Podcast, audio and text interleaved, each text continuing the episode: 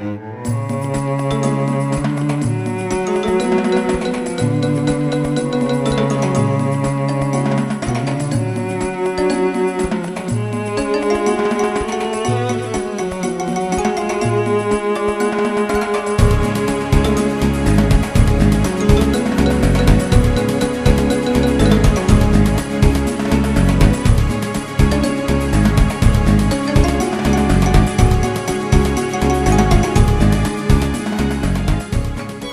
and welcome to the Imagineer Podcast, your unofficial guide to all things Disney. I'm your host, Matthew Kroll, and you're listening to episode 71 of the Imagineer Podcast. In today's episode, I have the honor of sharing with all of you my interview with Tony Award winner James Monroe Iglehart. James has done so much within the world of Disney and even more beyond the world of Disney.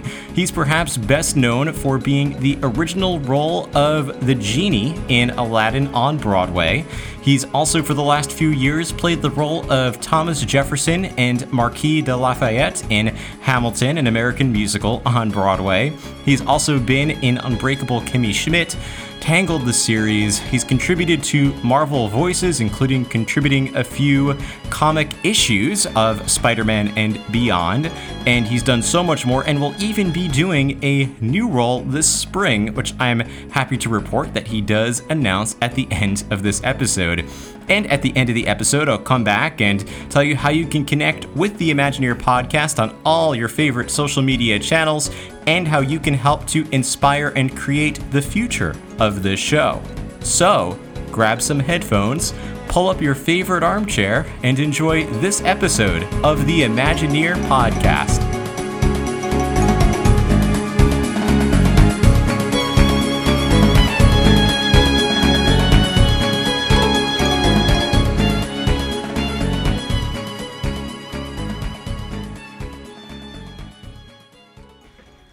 So, my guest on the show today is somebody who has quite a resume, which certainly covers many things related to Disney, and himself is a huge Disney fan. So, I am incredibly to have on the show with me today James Monroe Iglehart. Welcome to the show, James. Thank you very much, Matt. Glad to be here, man. Yeah, so glad to have you here. Um, like I said, you've you've done so much. You, you, know, you're a Tony Award winner. You have uh, done so much with the world of Disney and then beyond the world of Disney. Uh, I'm glad that Hamilton is now going to be out as a Disney film in 2021 because we can officially talk about it. Um, I, think it's, I think it's hysterical that of all the places I was talking to Lin, I was like, hey, are you going to be like, is your character Hamilton going to be in like one of the Disney parades, just walking to the street? He's like, we should talk about that. I was like, that'd be funny. you know, they need they need to have a Hamilton parade in Liberty Square. Or, Seriously, really, totally. Yeah, it can make it happen. Um, but I want to start by actually going back because you did. Um, we're going to come full circle a little bit. You referenced in your uh, Tony award acceptance speech the fact that you wanted to work for Disney since you were 10 years old. That's Where true. did that love of Disney stem from and what made you want to work from Disney at such a young age? Um, I remember distinctly my father and mom taking me to the drive-in of all places, which no longer exists. Uh, the drive-in we go to uh, to see um, Jungle Book, and uh, I was mesmerized by the cartoon, by the songs, by Baloo the bear, and I just was like, "What is this?" And then I remember distinctly my mom taking my brother and I, my mom and dad taking my brother and I to Disneyland for the first time, and that place can be described in one word: magic. And from that moment on, I just wanted to be a part of Disney. And I remember my father bringing home this giant, giant VCR. You know, back when VCRs was like humongous. Yeah. And he had that, and he we we got cable, and the first cable channel we got was the Disney Channel. Now, this is Disney Channel before all the you know, they had no original content. It was all just the content that they owned, and oh my I'm, I, we, my brother and I lived on that channel. We lived on that channel. It was great. So I've wanted to be a Disney, you know, performer since I was since I first saw Jungle Book. Uh, that's amazing. I I am old enough to remember drive-in movies. I was very young. Actually, my first drive-in movie was going to see Casper. Um, not awesome. a Disney film, but yes, I did see that. um, did you, when you first went to Disneyland, did you have a favorite attraction from that first trip? Uh, yeah, um, it, it, scared. What's funny is it's my favorite attraction now, but back then when I was a kid, I, I had such a vivid imagination, so everything scared me to death. Um, the Haunted Mansion, the Haunted Mansion. Listening to Paul Frees's voice at when you walk in to you know to the to the mansion, just was it, it, transported me, but it also scared the living crap out of me. And I also felt like I had to conquer it as a kid. So every time we went, I had to go to the haunted mansion. I knew it was going to freak me out, but I had to go. Now, as an adult, I have to go just because it's it's my favorite. And I've been to um, the haunted mansion uh, in, in three different parks: Disney World, Disneyland, and Disney Paris. But I remember as as as a kid hearing hearing that you know look alive. I was just like, what what is that? and not now not knowing that that was also planting the seeds of me wanting to do voiceover stuff. I just knew that it was cool.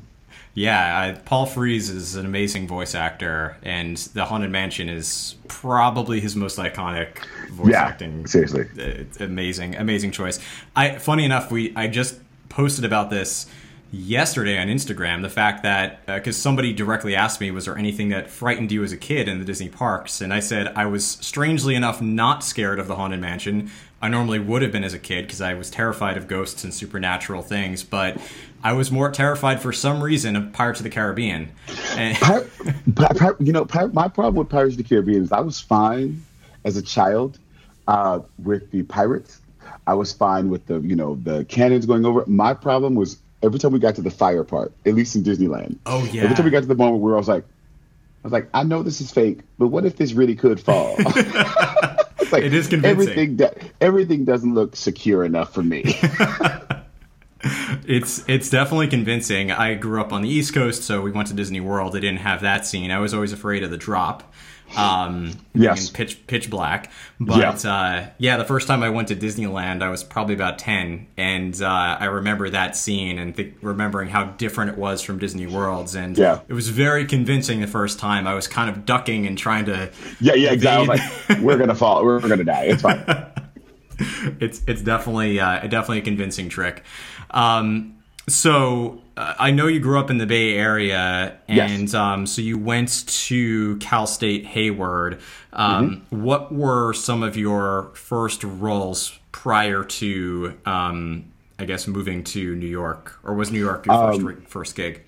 No, no. No um, I remember my, my first my first major role um, in uh, in the Bay Area was in high school. I played uh, your I played Charlie Brown in You're a Good Man, Charlie Brown. Nice. Which was always hysterical. Uh, and it was the first time I realized that kids don't notice race. Yes. All true. children just know the characters. So children who have never seen Charlie Brown, they came and the parents brought them to the show, and they just I was Charlie Brown, which I thought was it like opened my eyes. I was like, oh, okay, this is a learned thing. and then uh, when I got to college, um, I got to be in some really fun shows. I got to be in Into the Woods. I was Rapunzel's prince.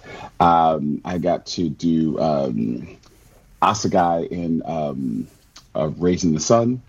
Uh, and then I I got to really have some fun in um, I played Jesus and Jesus Christ Superstar, and that was like controversial at the time because you know not many brothers were playing Jesus; they were all playing Judas because you know they you know people cast things the way they look in the movies. Right. So oh, in the movies it's black guys, so the black guy should play that part. And my director was like, actually, I, I think your voice is better for Jesus. So at the time, and then my senior thesis was on Ain't Misbehaving and that I, I loved it. What's funny is while I was in college, I was also doing shows outside. I was doing community theater just so I can audition for stuff. So I got to do The Plant. I got to do Audrey 2 and Little Shop of Horrors, which is still one of my favorites. And I got to do Guys and Dolls, which is a classic show, was still one of my favorites as well. So I got to do a few things in, in the Bay while I was in college, you know. Yeah, that's great. I, I it's true that that race is definitely a, a, learned thing, but I think the one show which we'll talk about that breaks that is Hamilton. Nobody questions. At least I haven't seen. I've never questioned who plays which role on no. stage. no, which is funny. But what, what I think is funny about uh, like that is people don't get me wrong. Hamilton is a great show, and Hamilton uh, did break, you know, barriers. But I think Disney doesn't get enough credit Disney Theatrical doesn't get enough credit for actually being one of the biggest companies and first companies to really break the race barrier. people always go, "Oh my gosh, you know, the multiculturalism in Hamilton," and that's because Hamilton tells people, "Look how multicultural we are." True. Whereas Disney didn't say anything; they just did it. Yeah. So if you watch with it, you know, you watch the first, the Meshach Taylor was the first Lumiere on Broadway in Beauty and the Beast. Nobody said a word because he just was the part. Uh, when they got to Little Mermaid, all her sisters were different colors. It it just, just was that was just it. And then we got to Aladdin. I mean, come on. Yep, that's right. that's a great. That's actually a really great point, and um, we're gonna we're gonna talk about Aladdin in a second. And speaking of of that role, of course, you had to. Uh, you know that took place in New York on Broadway. What was that transition like for you to move from the West Coast to New York City? I moved from the West Coast to New York City in 2007 uh, with my first Broadway show, uh, 25th Annual Putnam Spelling Bee. And uh, I had always told myself, people were like, hey, you going to go to New York? I was like, nah. It snows. I, I don't like snow. I don't like snow. I my father used to try to take you know go up to Tahoe and like we're gonna play in the snow, son. And my mom would be happy, my brother would be happy, and I'd be sitting there like, I hate all of this. it's it's it's cold. People throw it at you. I see no point in living here. Right. So it literally took a Broadway show to bring me to Wow. the East Coast. I was like, ah, it's a job. I can't say no. I have to go. Um, and I I loved. I ended up loving New York. I can't live there. Ended up loving New York. I live in Jersey. I live in Jersey. I need more space. You know, I need a bigger apartment. Uh, but I came. I came here, and um, I remember thinking to myself, okay, I replaced. I one day I will be the top billing on a show. I don't know how, but I know it will be that. And it, to and the trajectory to where it took me. And I auditioned for all the Disney shows, man. I auditioned for all the Disney shows. I'm talking, you know, I was there for the Lion King. Uh, I literally, I auditioned for the Lion King like I think six times. Oh my gosh. Seriously, it's just terrible, terrible. Just try my best. Please, they're like no. You know, and they, they couldn't couldn't be seen for Tarzan because I was too big at the time. You know, just trying to get Little Mermaid. I was like, I want to be Sebastian. They're like, no. I'm like, damn it. So, eh, but it was the door. I always tell actors, I say, hey, when the door closes on you, that doesn't that me just means it's not your door. Don't say, oh, that was you took my role. No, you didn't take your role. That wasn't your role. And when the door opened for me to do the Disney show, it was my favorite character of all time. So it all worked out. How did the uh, opportunity for Aladdin present itself? Funny story. So um, they were seeing all of the black dudes in New York except for me, and I was mad. like I, I literally, I tell the story all the time. My wife and I, my friend Derrick Baskin, who is the Tony-nominated um, actor from Ain't Too Proud, he played Otis, and we did Memphis together. And I also, he's the one that helped me get the job of Spelling Bee, so we've been best friends for years. He's walking down the street and he's telling me about how they're asking him to audition for Aladdin, and I'm like, why won't they see me? I mean, I, I love the genie. Genie's my favorite character besides Goofy, you know. So all of a sudden, I get a call and I get a call only because Casey Nicholaw, our director, he was directing Book of Mormon at the time, and one of his actors, he, he asked his actors, "Hey, I'm looking for a, I, I really want an African American guy to play Genie. Who do you know?" And my friend John Eric Parker. Uh, who is a part of uh, Book of Mormon and uh, Broadway Inspirational Voices? Uh, he t- he said, "What about James Monroe Iglehart?" And he was like, "Who's that?" He's in Memphis. I'm in, Mem- you know, he should see him. Casey saw Memphis, and he called me to audition, and the rest is history. And what was that audition process like? Oh, it was nuts because um, I had a friend of mine. uh, I I kind of cheated. I had a friend of mine who was playing the auditions, and I said, "Hey, is anybody improvising or doing anything different?" He was like, "Actually, no. People are pretty white bread. They're just kind of like just saying what's on the script." And I'm like, "Don't they know this movie? Don't they know who this man is?" Right. So I I went home and I told my wife. I said, um, "Honey, I'm either gonna they're either love me or they're gonna hate me." Because I literally started rewriting the script and writing my own jokes in. And so when I went into audition, I'm also so naive. I didn't know who Casey Nicholaw was. I, I thought the guy behind the counter was the guy who was like just casting. Right. So I didn't realize it was him. So I walk in and I'm with the reader and I just start improving. Matt, I just started making up crap and saying my own jokes. The poor reader had no idea where I was going. And at the end of it, I was like, well, you know, hopefully I get it. And Casey told me, he said, the minute you started doing that, I was like, I want this guy. If he's ballsy enough to come in here and start doing his own crap, that's the guy I want on stage. That's amazing. I, I think if I remember correctly from I've heard in other interviews, you also had to audition in front of Alan Menken at some point. Yes. What's funny is that like two months before I had auditioned in front of Alan Menken for a Sister Act, and I bombed horribly. I mean, it was, oh, it was bad. Oh. And um, I, when I found that I was going to audition for the creative team, I told myself, I said, I want this role, but I also want to show the great Alan Menken that I can sing, that I'm not terrible. So I walk into the room, and Casey, right before I walk in, he goes, "Just do exactly what you did for me at the first audition." And I walk in the room, and it, we went from three people, and that is the pianist, Casey, casting director, to all of Disney. I mean, Thomas Schumacher was there. Mike Kosarin, Michael Kosarin was there, who is the musical director, and Alan Menken's musical director. Alan Menken was there. I mean, it was ridiculous the amount of people that were in the room.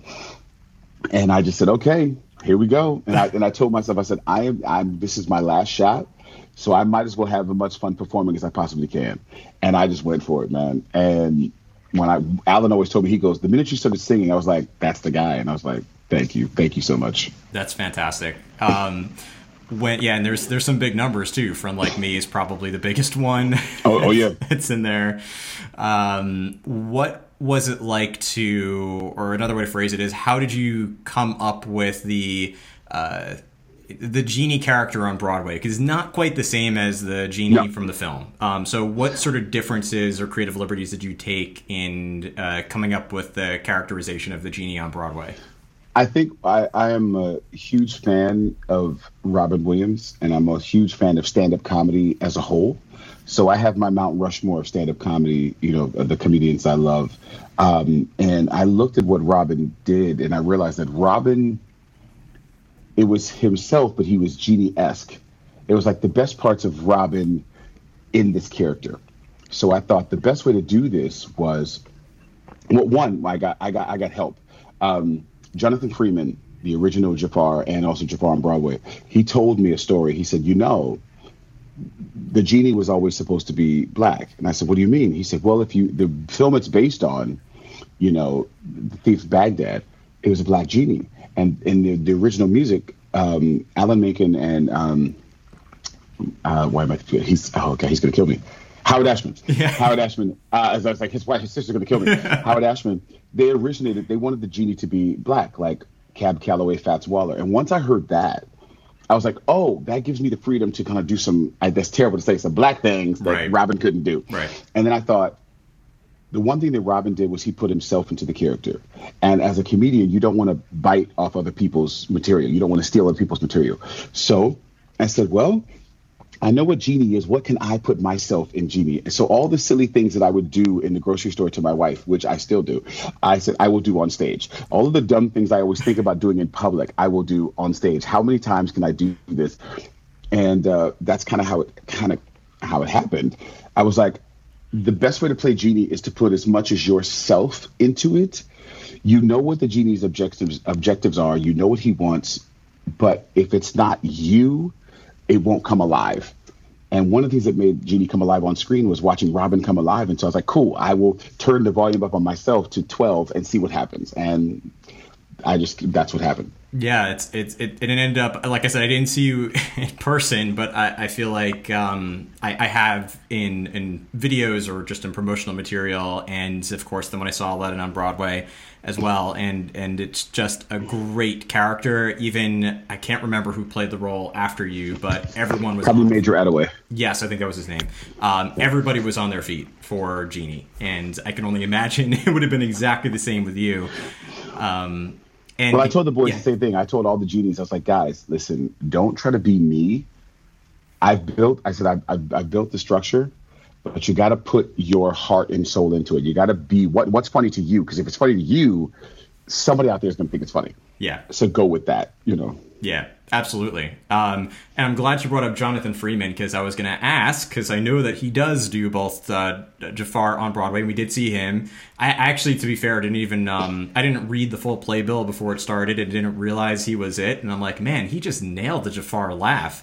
right, yeah. and then I found out, oh, it's it is him. It it's, is him. Jonathan Freeman. Um, what was it like to actually work with him on Broadway? It was okay. So the first time we were in Toronto, we're in uh, sorry, we're in Seattle for yeah. the uh, like the you know pilot production, and uh, I hadn't met him yet. And so he sits down, he's next to me. So it's like it's me, Aladdin, and like no, it's Aladdin. Jonathan Freeman is two seats over, and he we're all sitting at a table. And he says, "Life's not fair, Iago," and we were just like, yeah! we literally geeked out. I mean, literally geeked out. It was so, oh, it was so good. And we we became friends, and I began to like pick his brain about what was it like to record and what was it like to uh, put the show, put the movie together. And he was saying what was funny about it was because he was such a he was such a he was so isolated. He really didn't know what was happening. He just knew there were new songs, there were new words. So when he saw it all together, he was like, "Oh, this is what it is." but when we put the show together, he said it's so fun to kind of be here so we can build this thing together. And just, but also the man's been on Broadway with the producers and She Loves Me and so many things. Just to have that foundation of a legend of someone who knows what the hell they're doing in the show, we would all go to him and go, so we're, we're frustrated. What should we do? And he was like, okay, calm down. This is what you do. This is what he was. He was such a calming kind of presence. Right. and then, which helped me, which he always laughs. He goes, you know, at the beginning it was me, and then you kind of took over as the leader. And he goes, and I said, well, I learned. He goes, well, yeah, but he goes, I watched you do it, and I just kind of stepped back and let let James do it. And it was kind of fun because I didn't even realize it was happening. I was like, you know, I would take what he said and tell people like, "Hey, calm down. We got this. Just relax. We got the show." so it, it, he working with him was so much fun, and we still call each other. He's still so funny because he thinks he's not a star. He's like, oh, no one knows who I am. I'm like, the whole world knows who you are. They certainly do, yeah. um, and even if they don't, they're going to be impressed with his performance of Jafar. Thank you. And what's funny is that happens all the time. People will go, "Oh my god, he sounds just like the guy." We're like, yeah. "No, no, he is the guy." and I tell people, I said, "Let me put it in perspective for you.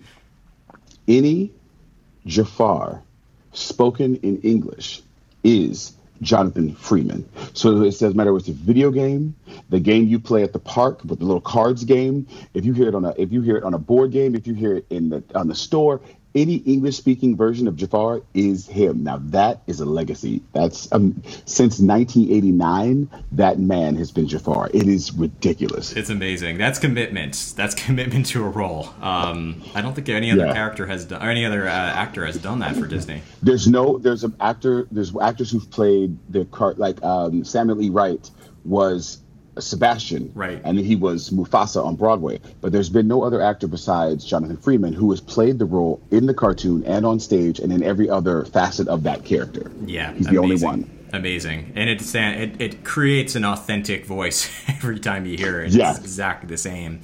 Um, so of course, this was uh, you know your first Tony Award. Um, so, what was it like to receive that? How did you feel in that moment? Was it expected, or was it something that was out of the blue? Like, how? What was that moment like for you? It was out of the blue, and also expected. And what I mean by that is, um, Disney shows, with the exception of Lion King, yeah, Disney shows don't really get recognized by by the Tonys. You know, they they they want them on the show because they're popular and they can you know bring in ratings, but they don't really get recognized. And Broadway uh, looks at Disney in a in a weird way. They kind of go. Um, yeah, you're here and you're great and all, but you know, real theater is over here. This, you, what you do is for families and the tourists. And what they don't realize when they see a Disney show, Disney shows are amazing. Yeah. I mean, from top to bottom, they are the most, you know, creme de la creme of Broadway, period. You know, so for you know, they, they put they, they put class into the shows all the time. So I I just assumed I said, well, you know, if we get nominated, if we I didn't think I'd get nominated. I was like, if we get nominated, great. Beautiful. I'm I'm just happy to be doing said, of course, you know, in my head, I was like, of course I would love to be nominated. Right. But I'm in a Disney show, it's probably not gonna happen. So when the show got nominated and I got nominated, I cried. I mean, I lost it. I was like, this can't be happening. So I just assumed they were nominating me because, you know, I did eight minutes of Friend Like Me. So they were like, wow, that's amazing. Great. Okay, we'll get we'll at least give them the nomination. So I didn't write a speech. I didn't do anything. I was like, we're going to go. And I was so excited just to go to the Tonys because I've always wanted to be able to sit there and watch the Tonys. Right. Because when I did it, when I went to, to, the Tony Awards with Memphis, we got in the bus, we went to the theater, we performed, we got back in the bus, we're back to our theater. We didn't get to sit down. I was like, I get to sit down. This is going to be great. Man, I get to the Tonys. I would go over the red carpet. I, I, as I'm about to sit down, they grab me, take me, and we have to put on the makeup, perform. I take off the makeup off, sit down. I win. I can't believe it. I say my speech, but they take me off again. I didn't get to watch the Tonys at all. I get to watch it like I normally do at home on DVR. It was crazy, but it was also the most ridiculous moment when they called my name. I looked at my wife and I was like, "Are you serious?" and to win for the genie, a character I have loved since I was 17 a character that I would go to Disneyland and watch the and the Aladdin Spectacular. I watched it 14 times in over the years, and to be able to play the role and then win a Tony for it, it was oh, it was so cool. It was so cool. It was like one of the coolest moments of my life. Yeah, I, I, don't blame you. I think that's really, as a Disney, you know, like you said, as a Disney fan and as a performer, it's the best combination um, yeah. in winning a, an award like that. And uh, so a few years later, then you uh, you know, it's, it was almost like it looked like about the same time that you switched from uh, Aladdin to Hamilton. And I know that you took on, um, kind of like we talked about earlier, uh, Daveed Diggs' role of Marquis de Lafayette and Thomas Jefferson. Um, yeah. How did this opportunity come about? So, uh, Aladdin and Hamilton with my life have kind of been parallel. Yeah. So, I had just come back from doing it in Seattle. And uh, my friend Lin called and said, Hey, I got this new, you know, I told you about this new show. I used to go over to the theater in the Heights all the time. He's like, I'm writing this new thing called Hamilton. It's going to be a mixtape. It's not even a show. It's going to be just a mixtape with rappers rapping. I'm like, cool, sounds fun. and he says, Look, dude, we're doing this concert at Lincoln Center. You want to be down? He goes, It's all the brothers from Freestyle Love Supreme. So I'm in a group called Freestyle Love Supreme, which is Chris Jackson, Daveed Diggs, myself, Utkarsh, uh, Shockwave, all the you know all the guys he like built the show with. So he was like, "Yeah, I got this role for you. It's based on like Busta Rhymes, but it's uh, Hercules Mulligan." I said, "Cool." He goes, "So you and I are gonna do this song called My Shot." So there's Chris Jackson, myself. Um, Karen Olivo, uh, Rebecca Naomi Jones, Mandy Gonzalez, Utkarsh, John Rua, like this cool, amazing group of people, right? And uh, I ended up doing Hercules Mulligan at Lincoln Center. Lincoln Center. So half the show was Lin's um, influences like Biggie Smalls, as well as Big Pun, as well as the um, oh I can't think of the uh, Side. all these different rappers, and then half the rest of the show was these new seven songs from this brand new project that Lin has called Hamilton. So we do my shot.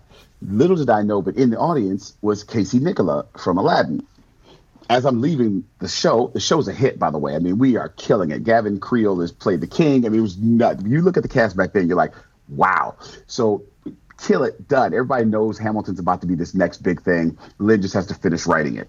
So I walk out of Lincoln Center, and Casey's there, and he goes, by the way, great job tonight. Um, I'm going to be calling you because Aladdin's got some big things happening. And I was like, oh, cool.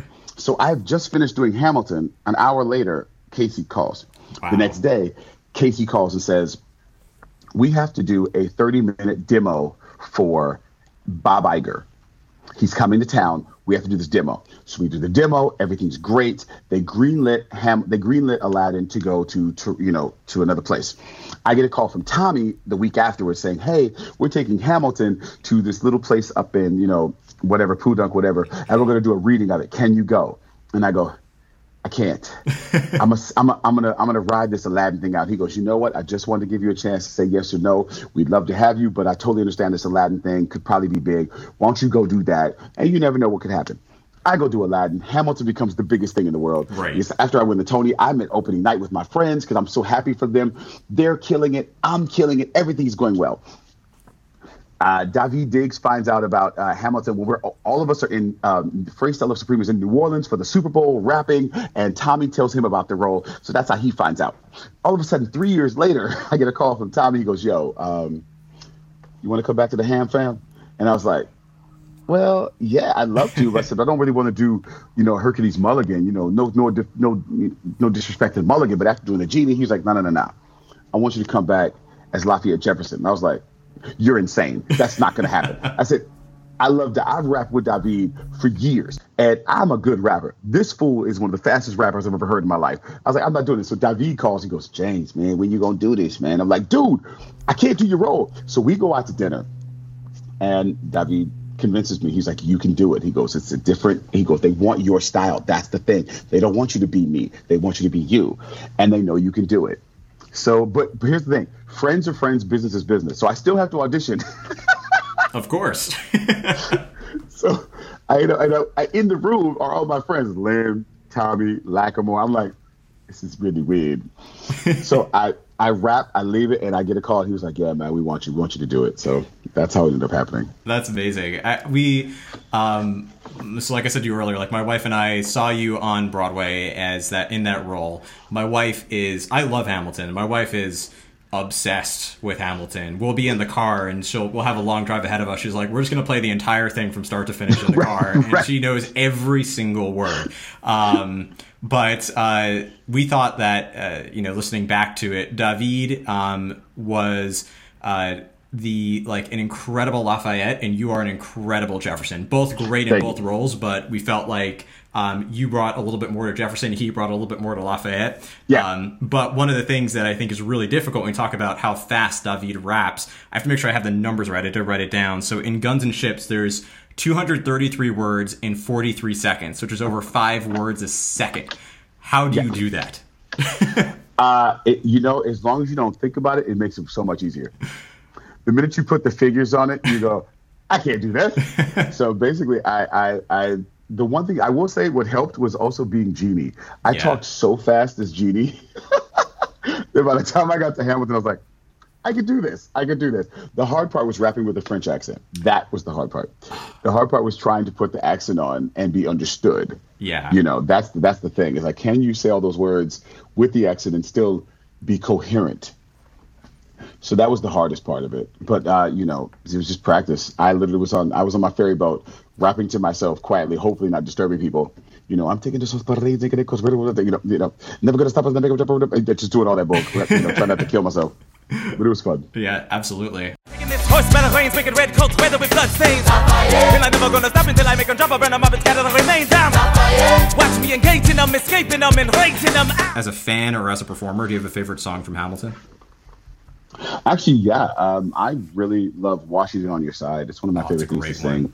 Um, I think it's because the guys that I've gotten to perform that song with are so good. And there's a moment, there's a moment in this in the moment in the show where um, we say, you know, uh, Hamilton's misdeeds. It might be nice. It might be nice. At that moment, I am I am turning, and like the speakers come right at me, and I can hear our harmony, and we sound so good. It's it's like yes, this is sweet. you know, it's one of those things. So um, I love performing that song, and I've gotten to perform that song with Brandon Victor Dixon, who was Tony nominated, um, Daniel Breaker, Tony nominated. Um, J.Q. Johnson, young uh, artist who's amazing. Um, Wallace Smith, one of the most solid, best uh, brothers on Broadway, and then uh, Fergie Phillip, Phillips, who's ridiculous. He's our new Mulligan. So I've gotten to do that part with many, many guys, and um, it just sounds good every time. It sounds good every single time. Yeah, uh, it's a it's a fun, incredible song um, for sure. um, yeah, I thought you were uh, so good at the cabinet battle too, um, especially number Thank one. You. Like we just were roaring in laughter.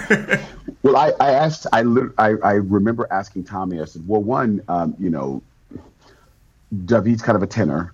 I said, I'm a baritone. I said, can I put some bass into this as far as my voice is concerned? He was like, yes. I said, also, you know that David and I are very different performers. I have no problem being big and flashy, and can I do that? And he was like, go where you want to go and he's I'll pull you back. He go he goes, You go far, I'll pull you back. And I was like, You can't give me a coat like that and me not swirl it around and do stuff. So no, I couldn't help myself. Yeah, it was it was so much fun. Um and you of course mentioned Lin, who you know well and who you work with. What is it like working with him? I feel like he's become this mega celebrity just based on Hamilton and everything else he's done. But what's it like? He has, but he's, I will say he's become a mega celebrity Lin Manuel, the name has become a mega celebrity. Lin Manuel, the person, is the same guy. He's uh, still a humble, wonderful guy who really just loves. He's a big nerd. He loves writing. He loves creating music. He loves creating stories. He he's still the same guy who just wanted to write a good musical, and it's kind of fun to watch him create. And it was it was fun to work with him because he was still working it out when we first started, he was still working it out. When I finally got in the show, the show was built and everything, and he literally told me, he said, "Dude, man, just be you." Said, "Just, just do you. Just do what we do what we've known you can do for the past, you know, eleven years. Just go ahead." And so, he was always cool with it. That's awesome. And he seems like a very humble guy too. In addition to He is. you know, with his fame, it's just um, he seems like the same person he always has been. Just at least on Yeah. TV. I don't know him personally. No, But, no, he's not. He's even quieter off TV. Which oh wow. um, so then in 2017, you joined uh, Tangled the series. I had not watched the show on Disney Channel, and then it went on Disney Plus. And especially knowing that I was going to talk to you, I at least watched a few episodes. So I know that you play uh, Lance Strongbow, who is uh, Eugene's friend um, from back in the old thieving days, and is now Yes. back and you know with the whole group. And uh, what I think is remarkable about the series is that they, talking about earlier with authenticity, they brought back uh, Mandy Moore and uh, Zachary Levi to reprise their Yes. roles. Um, do you get to work with them at all? And if so, what's it like? Uh, yeah, um, I got to, I got to be in the studio with Zach one time. Uh, they never let us do that again uh, because Zach is crazy and so am I. So it takes up too much time. Uh, we riff off each other. We talk too much crap. They were like, "Yeah, no, never again." Uh, uh, but it's been it's been a lot of fun. Um, I've always wanted to be a Disney character. I've always wanted to be a Disney character on a cartoon. And Chris Sonnenberg, our amazing executive producer, who is the creator of the Tangled series, came to see Aladdin. He tells me the story all the time because he wants to let me know that it's his. I'm I I owe him everything. right?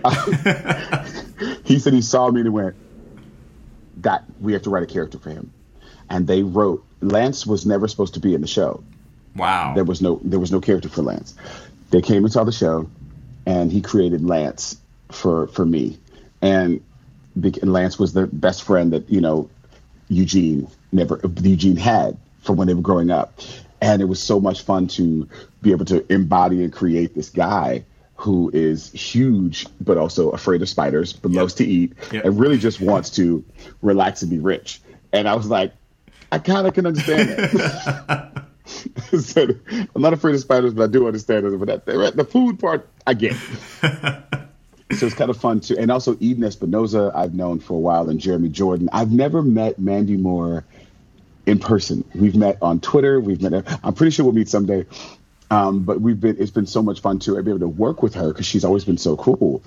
But uh, I, I get to see Zach um, a few times a year, and he's awesome. And Eden is wonderful, and Jeremy is one of the best performers I've ever seen. And we've become friends because we're Disney cousins. Because he was in Newsies and I was in Aladdin.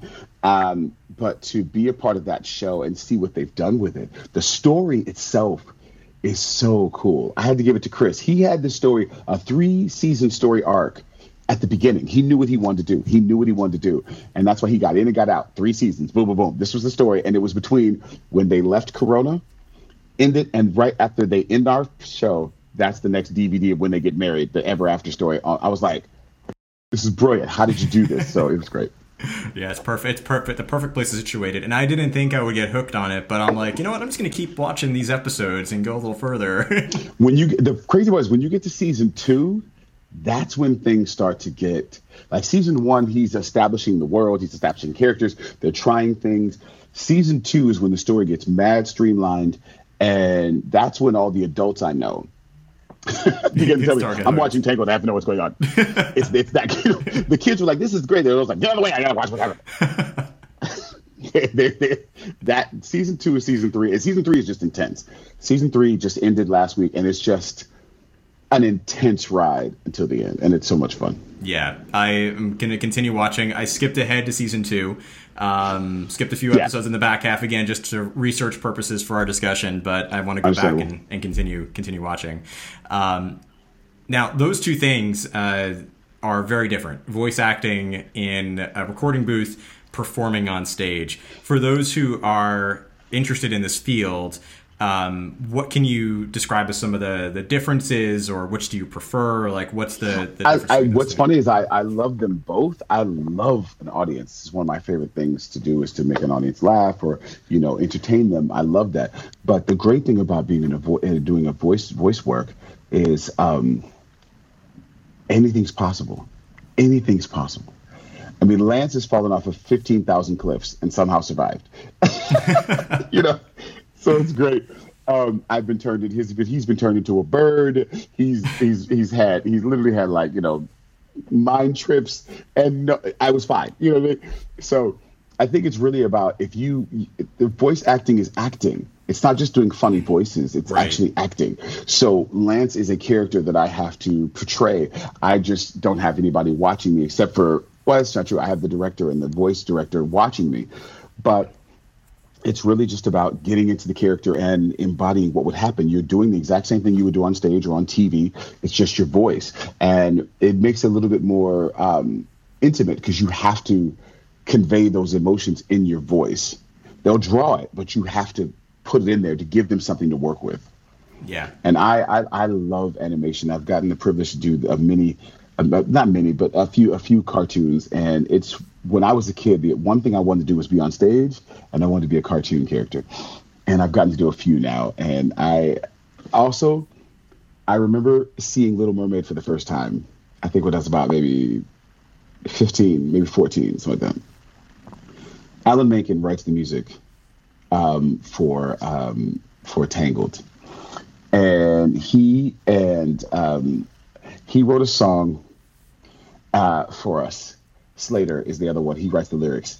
Uh, they wrote they wrote songs for Mandy, and then they told me, "Hey, we have a song for you and um, for Zach, and we got to do this duet." Hold on, I'm looking for something. Uh, keep up, okay. but um, I couldn't believe that we got to do this. Glenn Slater, Glenn Slater wrote the lyrics, Got it. and we this duet that we got to do. I was like, "Oh my god, this is an original tune." Me and Zach get to sing the song called "Buddy," so that's great, right? Awesome. Then they tell me, by the way, um, we got to, we're gonna be recording a song. I'm like, "Yeah, I just recorded it." They're like, "No, no, another song." I'm like, "I recorded the song." They're like, "No, no, James, we have another song. It's a solo." I was like, "What?" They're like, "Yeah, Alan and Glenn wrote a solo for you." Wow. called bigger called bigger than that. First of all, that alone was nuts. Yeah. Two, when I got to hear what it was about, it's about you know facing your fears, and you know just you know being strong. You're bigger than that. Then I had people who when I when they saw it tell me that they listened to that song to get over like fears. Then when I saw it on uh, TV, I came home one night after Hamilton.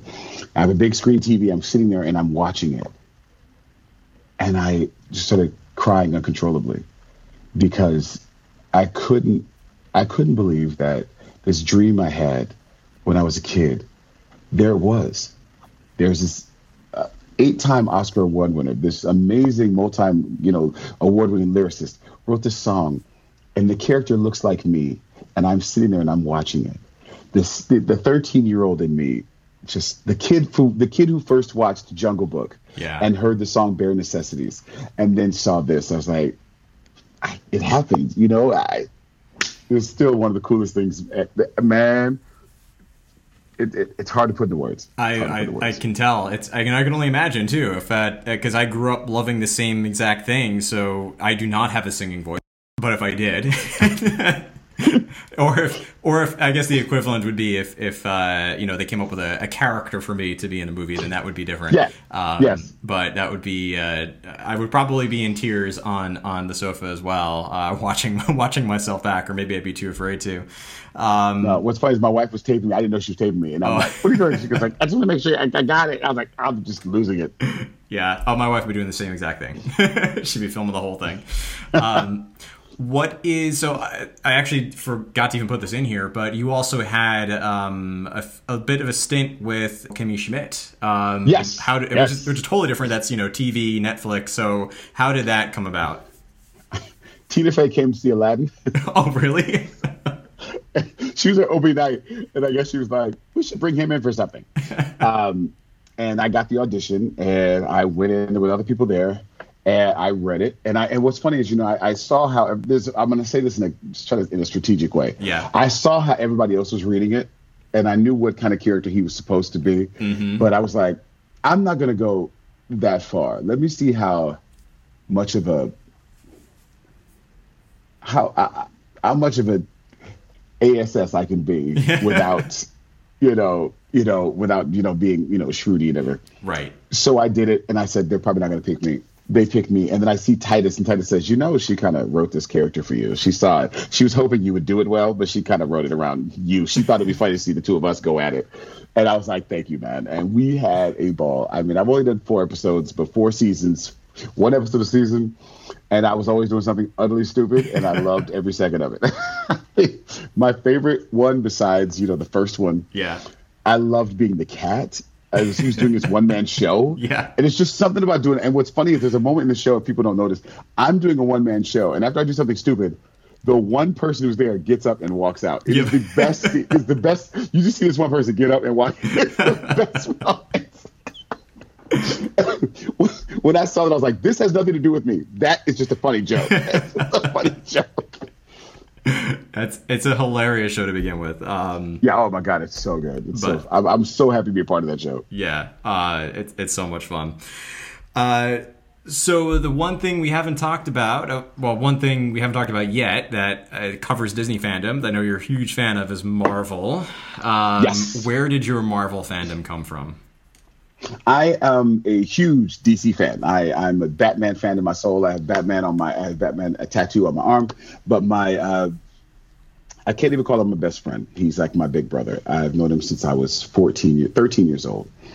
And I when we first met, his name is John Long.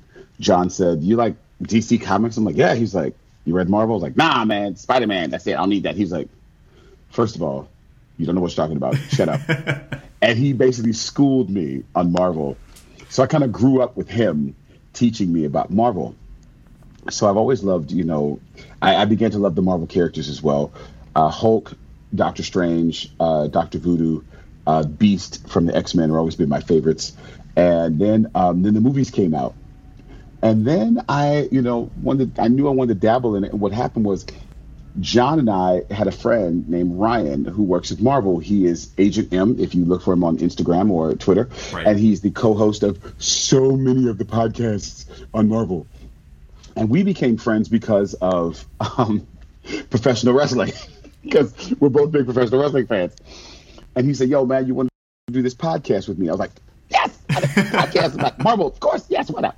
So when he's doing that, uh, I get a call from some of the Marvel people telling me that Dan Slott, the guy who literally is known for killing Spider-Man in the comic book, there's a quick nerd moment. There's a moment where uh, Doctor Octopus takes over Spider-Man's body. Everybody thinks he's dead, and Spider-Man's gone. Yep. It's called Superior, Superior Spider-Man. Read it. It's an awesome, awesome track. So Dan Slott comes to Hamilton, and I say, "Look, man, I've always wanted to really write comics." He said, "Really? You? Uh, let me get you in touch with some of the guys." So he gets me in touch with the um, uh, a couple of brothers from uh, the editors of X Men, Jordan White and Chris Robinson, and we have we have a uh, a little brunch lunch type thing, and they say, "Hey, man, we have this comic uh, called Marvel Presents, and it's different writers. We'd like you to write it." I said, "We'd like you to write one of the stories." I said, "Great." And usually the editors, you know, I, I came in, you know, my bravado with my own idea of who I wanted to write about and who I wanted to work with. and I didn't realize that in comic books, the editors pick the writers and give you, they say, hey, here's the story. What's to write this character? Right. And they said, hey, James, how, what would you think about writing Spider Man? I was like, huh? Spider Man. They're like, are you okay with that? I'm like, well, see, let me, let me explain. Um, the people that I've always wanted to write for were Batman Yep. and Spider Man. And you're starting me off on Peter Parker.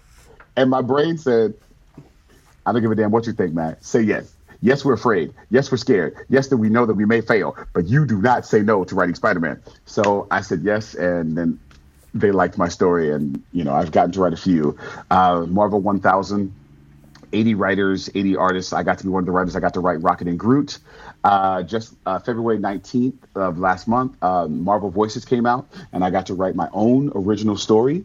So that was fun. So I've I've had some some really fun. I've had some fun times with Marvel, and I hope to uh, continue our relationship. Yeah, I that's uh, incredible. I um I haven't picked up those issues. I have to, but uh, it, it- that's got to be incredible just to have that opportunity as a Marvel fan to to write for Marvel. Well, to go into, uh, you know, I, I like I said, I moved to uh, New York in 2007. Yeah. And there, I haven't done it in a while, but th- for a while, it was like every week I was at Midtown Comics on 40, 41st. I was there. I mean, 40th every day. I was always there every week to get my stuff. And um, to be able to walk in and buy a comic with your name on it. I was like, and to walk in three times and do it. And the like, hey, you wrote, you, wrote, you wrote another one. I was like, yes, I did. I wrote another one. You know, it was great. That's amazing. um, and uh, I've also heard that, uh, which you brought up to me, um, I didn't even realize that you're going to be in DuckTales. Yes. So uh, I can't say everything that happened, but um, be, being a part of the Disney family, I get, especially now that I got part of Tangled, I was able to audition for a few other cartoons. And there was one particular cartoon I auditioned for and uh, didn't get the role. But uh, the Disney folks said, "Hey, we really liked what you did, and you seem so enthusiastic, and you really love uh, this property. We have this character that we think you might be good for. Would you come in and read for it?" And I read for it, and next thing I know, they were like, "Yeah, we want you to be in Ducktales." I was like, "What?" And, and I, my brain, first of all, I was already a Ducktales fan because I'm a '90s kid. Second of all, when the new DuckTales came out, I started watching it, and I won't lie, I started watching it so I could be mad at it because yeah. like, we're not gonna get the we're not gonna get the original voices, we're gonna get new people. I'm like, let me watch this and see how bad it is, and it was fantastic. I was so mad. I was mad at myself because I was mad at myself at how good it was. And then when they asked me to be a part of it, I was like, oh heck yeah, I got to be a part of this. And I had so much fun. I had uh, some a few sessions with them and there was one particular session, I, I won't say anything details, but I walked out, and again, I have a, obviously I'm a crier. I have I have major tear issues, but I got to say this one line, and I was like, "This is so this is so surreal." Because I remember being a kid, you know, I remember being a kid watching the show and like losing my mind. So it was fun. Yeah, you're kind of living your your childhood as an adult, and it's getting paid for yeah, it. yes, yes, yes. Like all the like I will say, like, you know, I stayed, I, I won't lie, if I say this to other performers, you know, stay focused on what you really, really want. If this is what you really want, go for that. And I knew that I wanted to be um, a cartoon voice. I knew I wanted to be a Disney cartoon voice. And, um, you know, my big dream is to also, you know, do one of the Marvel superheroes or one of the DC superheroes. But to be a, in a, a Disney cartoon and to be in two of them now is, uh, the kid in me that went to Disneyland is like tripping out. yeah, no kidding. Um, well, that's amazing. I'm very excited to see exactly what you're doing with that. Um, well, April April fourth, uh, the season three of Ducktales comes on Disney Plus, so everything will start then. You should check it out. Perfect. This episode will be out by then, so that's excellent timing. Um, so, uh, just to before we, I have a uh, one question I definitely want to ask as far as uh, advice for for other people who want to be in performing, but um, take a break to geek out a little bit. I think I know the answer to some of these questions, but uh, I ask a lot of guests these questions, and I think it's just appropriate as a someone who's a Disney fan to ask. Uh, so the first one is, what's your favorite Disney movie? Oh, that's hard. I know. Oh, it's one of the hardest hard. questions I asked. I'm not going to ah. ask a character, surprisingly, but I already got you said Goofy and Genie, so that would have been Goofy a good question to ask. Um, okay, so I have to break it up. I have to break it up. I'm cheating. Go, break it up with animation animation and movies. Yep. So um, I am going to forego the Marvel films. That's that's not right. I'm going to go old school, like Disney, Disney. Right. Um, as far as movies are concerned, I have a love for two very obscure Disney movies. Excellent. They are Jim Dale, starring in Hot Lead and Cold Feet. Tim, Don Knotts, and he plays three different characters. It is one of my favorite films. I grew up with it. it it's it's about two brothers, the Bloodshy brothers, um, who come to town. One come one is from the town. He's a cowboy. The other one is an Englishman, and their their father wants them to fight over who gets the town because the father's supposed to be dead. he's not. And Jim Dale plays all three characters. It's how I became a big fan of Jim Dale, and then also Jim Dale is also in Pete's Dragon. He plays the Doctor villain. So that. But the other one is. Um, Another obscure film that is terrible, but I can't help but love it. Condorman. Interesting. Starring Michael Crawford, who is the original Phantom of the Opera. It was a superhero film that did awful, but it's one of my favorites. I grew up with it. My brother and I love it. But as far as like Disney films, films, not cartoons, not Pixar, like films, live action. As far as cartoons are concerned, this is really hard for me yes. because I love Jungle Book will always be like the standard because that's what I that's what's uh, introduced me to it. but Robin Hood and Alice in Wonderland are I know them by heart. It's it's sad. It's my wife and I. We have we have sayings in my house that come from Alice in Wonderland and from Robin Hood that my wife has. I've said them so much that now she says them. so you know, because I have to break it up into, you know, timelines, you know, because Right. of course I love Aladdin, of course I love Beauty and the Beast, you know, I love Pixar films, I love, you know, The Incredibles, that kind of stuff. But when I think about like the ones that I can like watch anytime, any place, usually Alice in Wonderland, Robin Hood, my wife and I are like, my wife's like, stop watching this, get a life, you know. Yeah. No, those are great, great choices. Um, I have not seen either one of those live actions, but I have them written down, and I have to go see them. Uh, They are. The, what's funny is uh, my dream was always to redo Condorman because it's it's so it's so good and so you ever see those films that are so bad they're so good. Yes. It's one of those. It's it's that. It's so bad it's so good. Whereas with Hot Lead and Cold Feet, um, it was definitely a time in it's. It looks like um, Adventureland in Disneyland, you know, or, or Frontierland Right. in Disneyland. You know what I mean? It's that type of thing.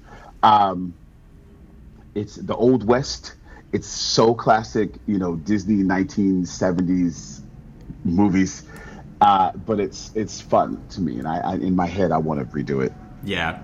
You set me up for Marvel. Um, from the uh, MCU, what's your favorite film? If you don't have a favorite, which of the, uh, I guess, categories of, uh, of films in the MCU, like the Captain America films or the Iron Man films, are, uh, are your favorite?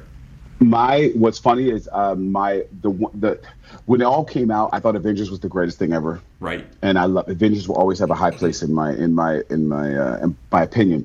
But my favorite two Marvel films are uh, Doctor Strange and Winter Soldier. Great choice. Winter Soldier is so good. If you took Winter Soldier is good because it's just good, but if you took Captain America out of it and you took just a regular character and just put him in, that film would still be fantastic. It is Yeah. still the film that an action film that make you go, I have to watch this again. You would want a sequel to Winter Soldier if it wasn't a Marvel film.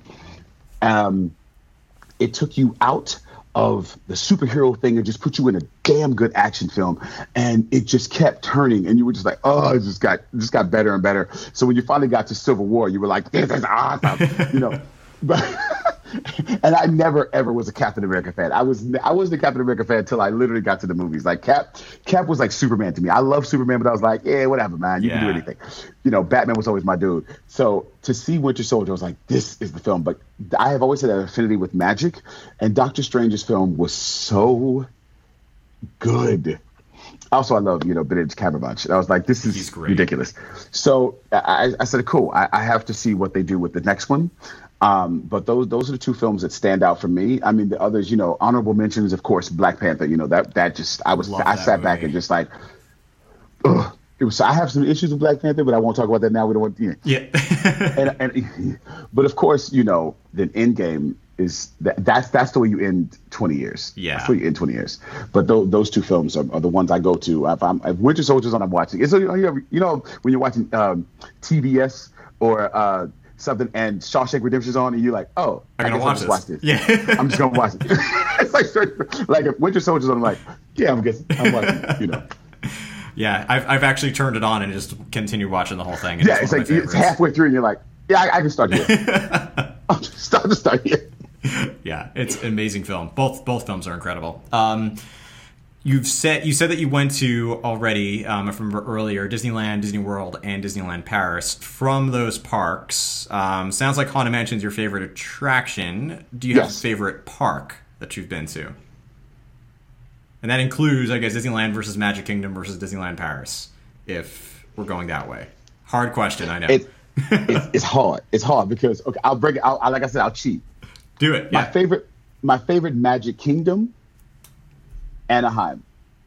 Always, it's the first. It's the biggest. It's the best to me. But, but,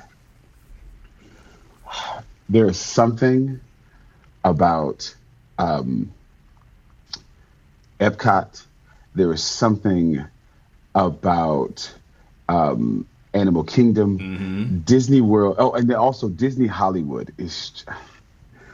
Disney Hollywood has Tower of Terror. Yep.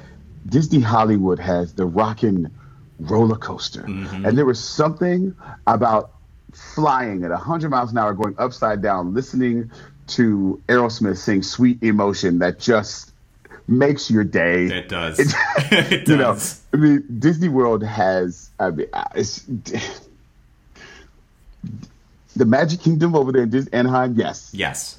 but Disney World, there, oh, there's so many cool things. Like my favorite uh, hotel is the Contemporary. Yeah. So, and that's in Florida. but don't get me wrong. My favorite, uh, my favorite um, Space Mountain ride is Disney Paris. Disney Paris is Space Mountain, Intense. and Disney and Disney Paris also has until until they build it. Disney Paris also has Remy. Disney Paris also has an amazing Indiana Jones ride that is more like Indiana Jones Temple of Doom. That's right. You are inside of the carts, so I, it, each one has its own thing, and that is just that I love. That I would have. I have to go back to each one to, to see. Have you had the chance to do Galaxy's Edge yet in either coast? I've done Galaxy's Edge in both coasts, but I have not done Rise of the uh, Rise of the Empire yet. Yep. Right, think- Rise- Res- Rise Res- Rise Resistance. Resistance. Yeah, I think that one is probably going to inch up on your list write. Oh, uh, yeah, uh, yeah, trust me. My friends have called. I've had friends call me and go, "I don't know what you're doing with your life, but if you don't ride Rise of the Resistance, you haven't lived." I'm like, "Okay, fine, I get it." The hype, the hype, it definitely lives up to the hype. I'll, I'll tell you that. But I will Um, say this: I was pissed off when uh, Disneyland changed um, Tower of Terror to Guardians of the Galaxy until I even though you're wrote a it. Marvel fan. Yeah. right. Uh, then I rode it, and I was like, and then I rode it four times so I could hear the four different. There's six different soundtracks. Yep. And I've heard four of them. I have to go back because I got to hear the other two songs, but it is so much fun. I think it's the common the common reaction to it. Everyone who's a Tower of Terror fan, when that changed, was like, "Ugh, how could they do this?" And then they ride it and they're like, "I can deal with this. This is good." Like, I can, this, this is fine. This is, I, I see what you, I can see, and I've now come to, um, I try my best not to do that. I try Yeah. my best when Disney says they're going to do something. I go, you know what? Let me before I judge. Let me see. Yeah. Because I've I've been wrong so many times. Let me just see. You're not alone. Um, I used to be the same way, and then like you now, I just and I tell everybody the same go, thing. you know, I'm gonna I go, wait. Let me just. Yeah. Let me wait. I'll wait. I'll I'll judge after I ride it. Right. Exactly. And then it's totally even if you look at it in a video, when you ride it in person, it's just very different. It's a whole different thing. Yeah. Yeah. Um, last lightning round, which doesn't have anything to do with Disney, but only a little bit, is do you have a favorite Broadway musical? Oh, um, I have a few. Um, again, I can't just have one. Of Um, course. uh, Dreamgirls uh, was the musical that made me just want to do it because I wanted to play this one particular role, James James Thunder Early, the Eddie Murphy role that he played in the movie. Um, I saw it when I was a kid, and then uh, Sweeney Todd. I remember being told about Sweeney Todd and not quite understanding, and then I saw the video of Angela Lansbury and um, I can't think of his name, not Len Cariou not Len Cariou, sorry, George George Hearn, and I saw that and I went, "This is probably the perfect musical. It's the, the perfect musical." And um, but I also have my place, uh, Little Shop of Horrors. Um, was uh, the one everybody wants to shoot me for. I I love um, the Music Man. It is so white. It is. but it's still, I can't help it. I like it. I, I, I love it. I, when nobody when when nobody's looking and I'm in my car, I am singing that to the top of my lungs. Like, um, and Aladdin will always have the most special place in my heart Yeah. forever, because for it to be one of my favorite cartoons, and then you get to do the musical and watch it be built. So those those those those are my those are my top ones. Awesome I have others, but those are the top ones I can think about. Awesome now. choices. Um, I haven't seen a lot of Broadway shows. Um, Aladdin is up there though for sure. Um, my all-time favorite is actually Les Mis. Oh God, I mean you can't you can't you can't you Yeah. can't hate it. You can't hate Les Mis. Yeah, and I've only seen it once, and that was actually in London, which was very different and very cool to see it there. Yeah. um, So, like I said, I did want to ask about. Uh, so I'm glad we ran through some some of these questions because I think it's a lot of fun for to ask a Disney fan what they what they love the most, uh, gives you a feel for what type of Disney fan you are.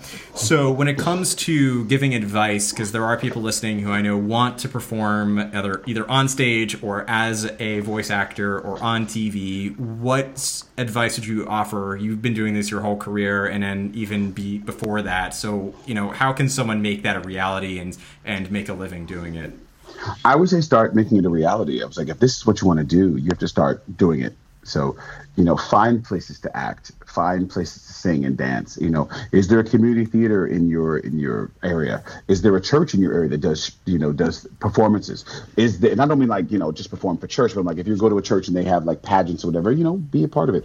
Is there an improv group around, or go to the, in your next community? Is there some form of place where there's theater, a drama group, a, a, a improv group, something, a dance class? Get into it so you can just start doing it as far as just to you know get your feet wet and go go to school for it. I went to college for this.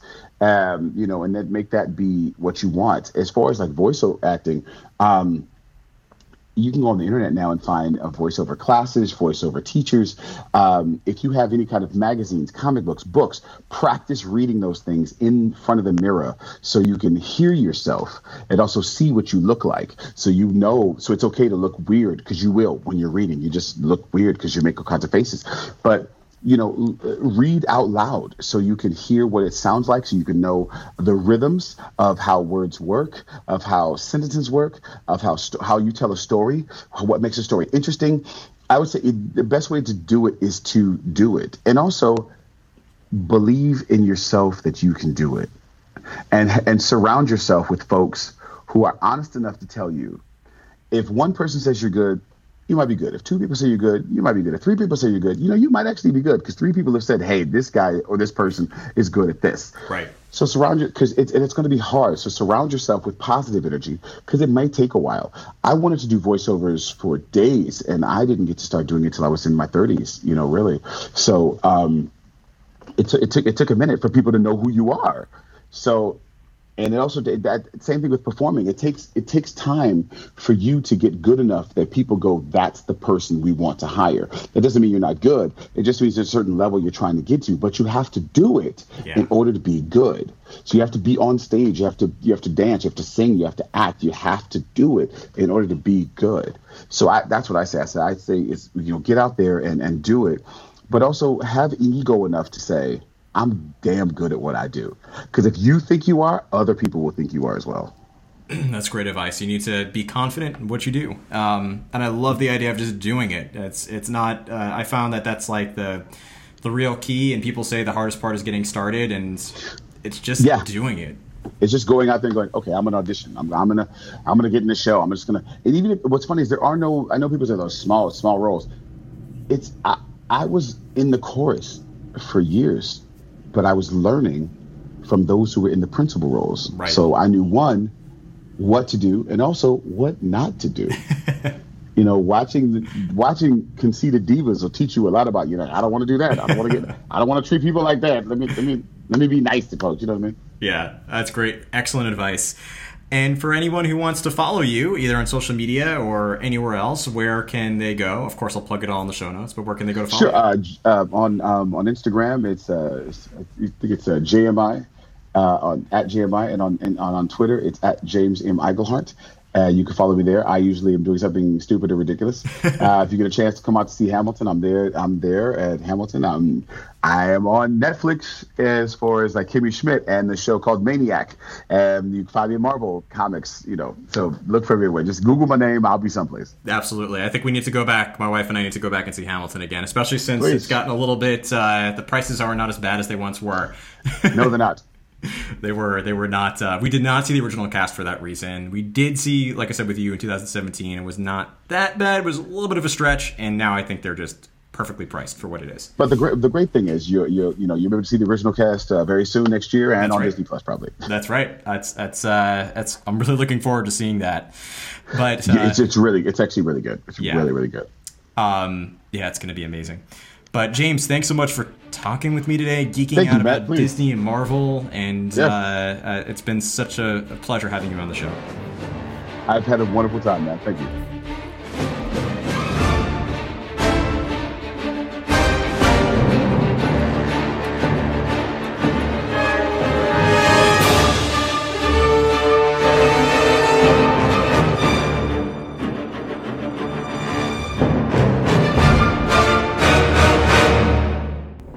With that, we close out episode 71 of the Imagineer podcast. I want to give a very special thank you once again to James for coming onto the show. It was truly a blast getting the chance to chat with him because he is such a big Disney fan at heart and has done so much for the world of Disney. It was definitely a pleasure getting the chance to talk to him.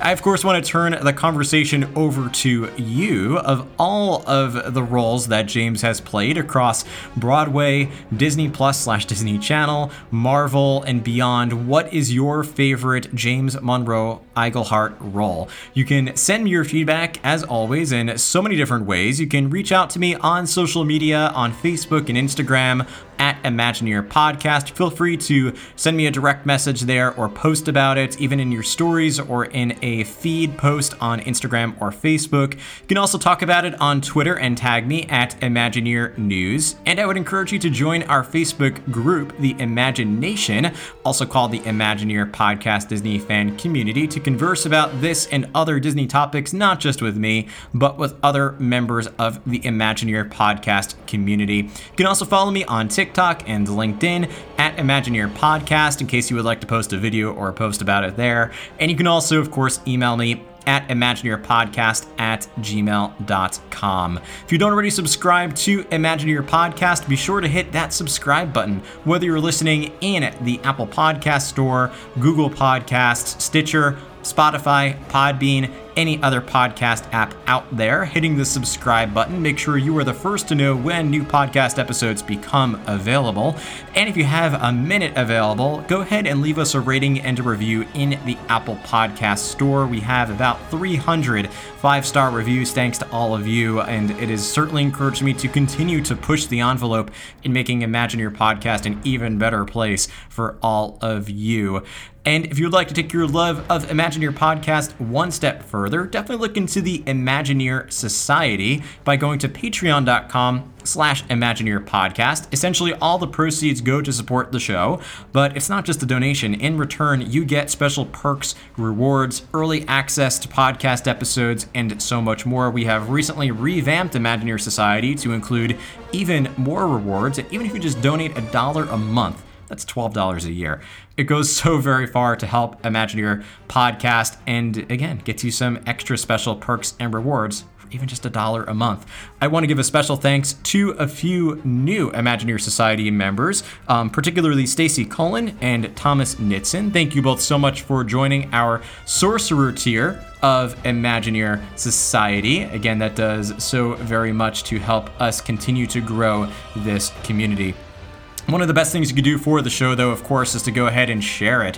Whether you share out this episode with James or any other episode of the show, or just share out our social media content to any of your social media pages in a story or a post, or just talk about it with your friends, every share goes very far in helping to grow this community. And thanks to all of you who continue to share the word about Imagineer Podcast each and every week. I also want to give a special shout out, as always, to our partners. First, the Kingdom Insider. Be sure to follow Christy at the Kingdom Insider on Facebook and Instagram and beyond. You can also reach out at uh, thekingdominsider.com. Christy is a reliable source of Disney news. She herself is a huge Disney fan and historian, knows so much about the Walt Disney Company, and frequently goes to media events and travels to Walt Disney World to see what's happening in the world of Disney. She goes a lot more than I get the opportunity to and is a great source of information. So check her out at the Kingdom Insider. And if you're planning a trip to Walt Disney World, Disneyland, Disney Cruise Line, Aulani, Adventures by Disney, or any other Disney destination around the world, check out our partner, Academy Travel. They are a diamond earmarked uh, travel agency that is recognized by Disney as one of the top travel agencies in the world. Uh, that's because they provide so much service to all people who are coming to book a vacation. They've been doing this for 25 years, really know what they're doing, and have a lot of years of experience and expertise to plan your next Disney trip. It's all free to you. It costs nothing extra, um, and they can provide a great level of service. And to let them know that Imagineer Podcast sent you, just click on any of the links in the show notes in the description of this episode to request a free quote, no obligation, and they can get you started on your next Disney vacation. Lastly, and most importantly, remember as always to go after your dreams, no matter what they are, and put in the effort, like I talked about with James and like he recommended. Just get started, take that first step to make that dream a reality. Remember, as always, that quote from Horizons if you can dream it, you can do it. Thank you so much for listening to the show, and we'll see you again in a future episode of the Imagineer Podcast.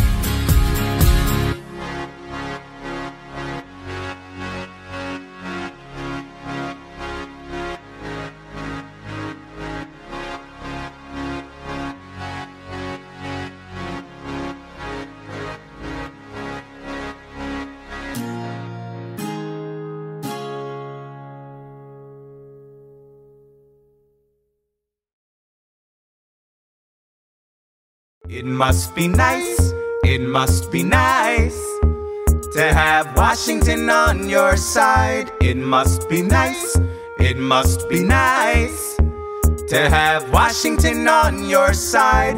Look back at the Bill of Rights, which I wrote. The ink hasn't dried. It must be nice, it must be nice to have Washington on your side.